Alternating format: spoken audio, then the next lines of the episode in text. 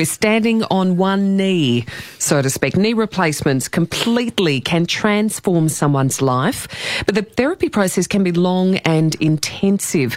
Now, there's new research in WA towards developing effective therapy methods over video, meaning that recovery can happen at home and without the need for travel. And in an age of COVID, that's a really good thing.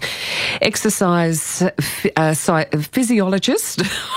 hoping that's right, David Beard. Did I get that right? You did get that right, Michaela. He is with us today to talk knee replacements and answer your questions. If you have a question for him, if you have a dicky knee, as I like to call it, because I have one, nine double two double one eight eighty two. Or if you have a question and you'd like to text us, you can do this. This very same thing on oh four eight seven triple nine eight eighty two. Welcome to the program. Thank I you. can imagine you're going to be very popular because I know that a lot of people in our audience are probably going through the same thing. I'll tell you a little bit about my story, if I may. Indulge not just you, but the listener as well. Thought I had a torn uh, meniscus. Mm-hmm. That would be right. Went to have a CT scan, and the, went back to the doctor, and he said, "Well." I've got good news and bad news. The good news is it's not a torn meniscus. The bad news is it's advanced arthritis. So he has talked to me about a potential replacement, and I'm a bit scared. What are the alternatives? Please tell me there are some. Well, well, there are there are some alternatives to at least prevent and and and in the worst case scenario delay the need for um, knee surgery, knee replacement. Um, number there's, there's a couple of things. Um, pardon me, but number one is if people are overweight, they need they need to lose some weight. We know that every extra kilo. Oh, COVID kilos, David. Yeah, I know it's been tough, and that's At least it's one- warmer weather now. Now I can exercise again. Well, I can't exercise because I'm only on one leg. Yeah, and that's the challenge for people Yeah. with, with knees is it's it's actually difficult to exercise. Um, so then we need to look at, and I work in that weight loss diabetes strategy uh, area within our within our rehab clinic um, for that very reason. Um, so helping people to lose weight through both nutrition and appropriate exercise, and there's always things we can find. Um, but then it's about trying to strengthen up the muscles around the knee to try and take some pressure off the part of the knee that's suffering the worst from arthritis. That's exactly what my physio is doing for me at the moment. So we're on a short uh, term program to see how I cope with that. Mm-hmm. Yep. And I've started Pilates. Great. As well. But every time I Pilates, I say, Where's the pillow?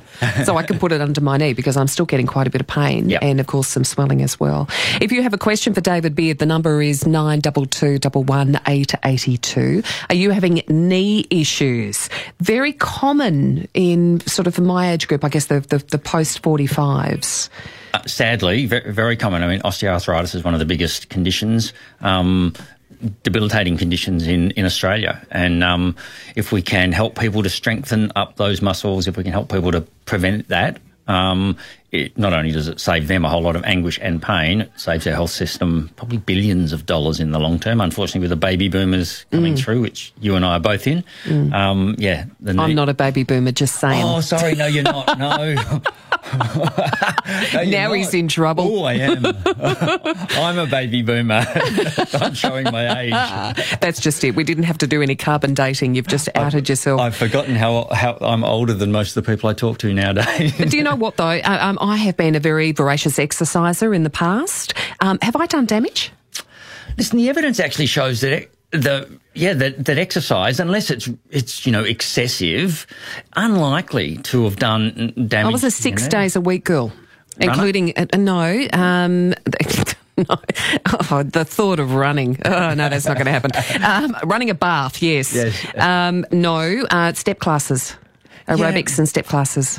Listen, unlikely. The people who really seem to suffer the most from osteoarthritis are people who've been inactive over, over the years, and it's really due to strength and and flexibility. You know, the muscles are either too tight or and not strong enough, and so there's a disproportionate load on that knee joint, and part of it gets you know, the cartilage gets damaged. Because the last thing we want is for people to think that exercise is bad for them. Well, absolutely. And there's always a way. I mean, even if people have got knee issues, we can just find some upper body exercise. You know, we run hydrotherapy classes, get people in the water, they can exercise and take the weight off their knee.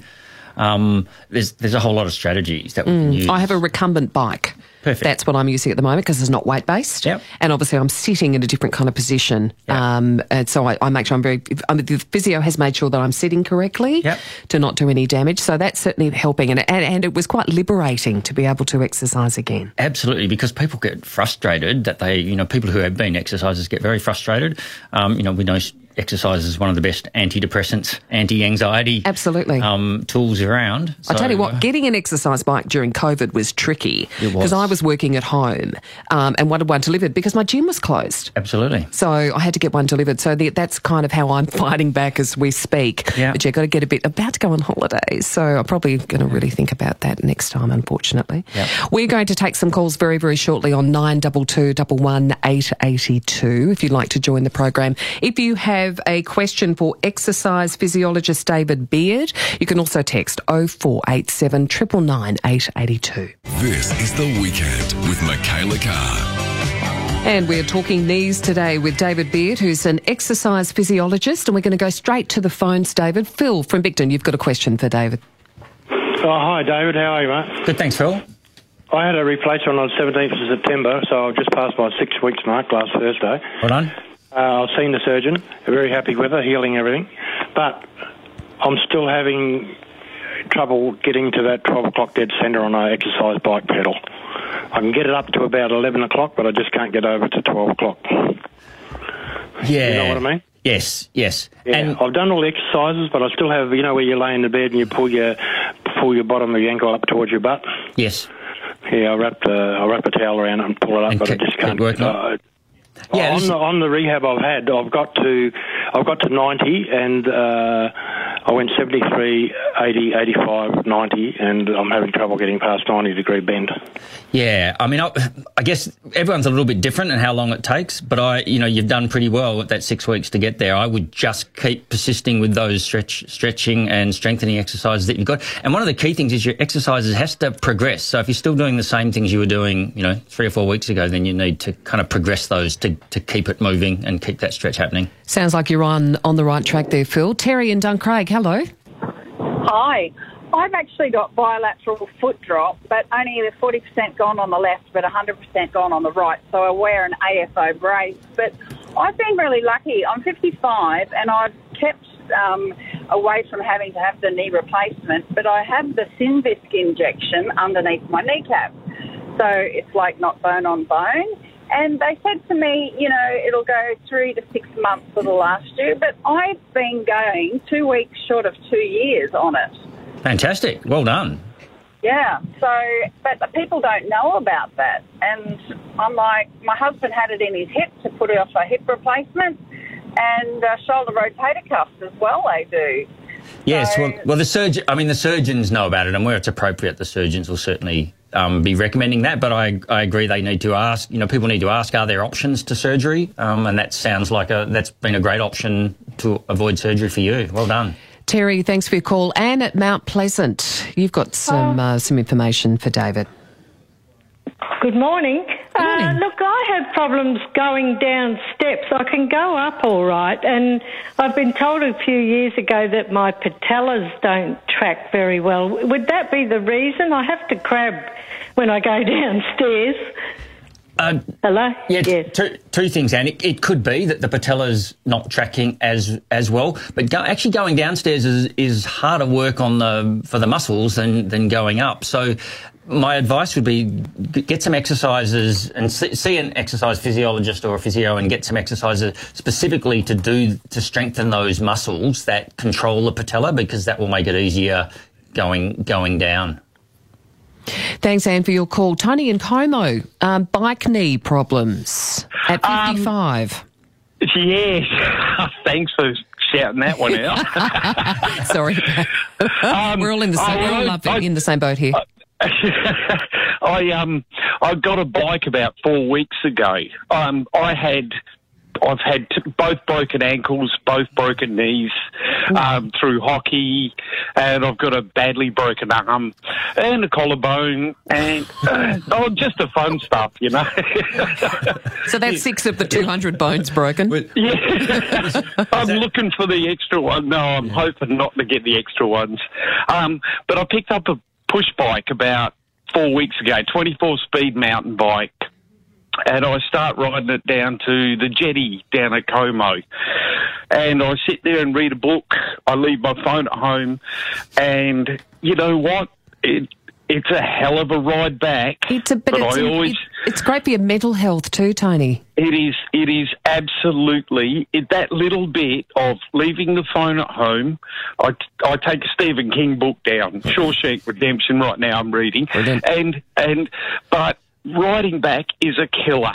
But I don't give up anymore. The first time I couldn't make it up, but the second, third, fourth, fifth times now. I, I can make it up the I can make it up the hills. So if I'm at 55 and an old fart, if I can do it, anyone can do it because it's not load bearing, but it gets the heart rate up and it gets the legs and everything going. It's just uh, Well done, Tony. I mean, bike, bike, biking's great exercise for knees. So uh, you know, I would keep that going. Use use all of those twenty four gears to take the pressure off the knees and keep plugging up that hill.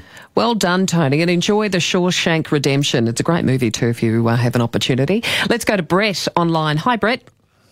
Hi, how you going? Good. Tell us about your thinking knee. about having a p- patellofemoral replacement, but I'm worried about the failure rate. Have there been many uh, improvements in patellofemoral replacements? Because I've got arthritis underneath the kneecap. Yeah, listen, listen, the surgeries over the over the last few years, you know, the surgeries have improved dramatically. I, I can't give you the exact figure on the failure rate, and a lot of that depends on you know the the work you do beforehand and afterwards to strengthen up the muscle the muscles and the and the tendons um, that are going to get going to get replaced. So um, certainly, you know, talk to.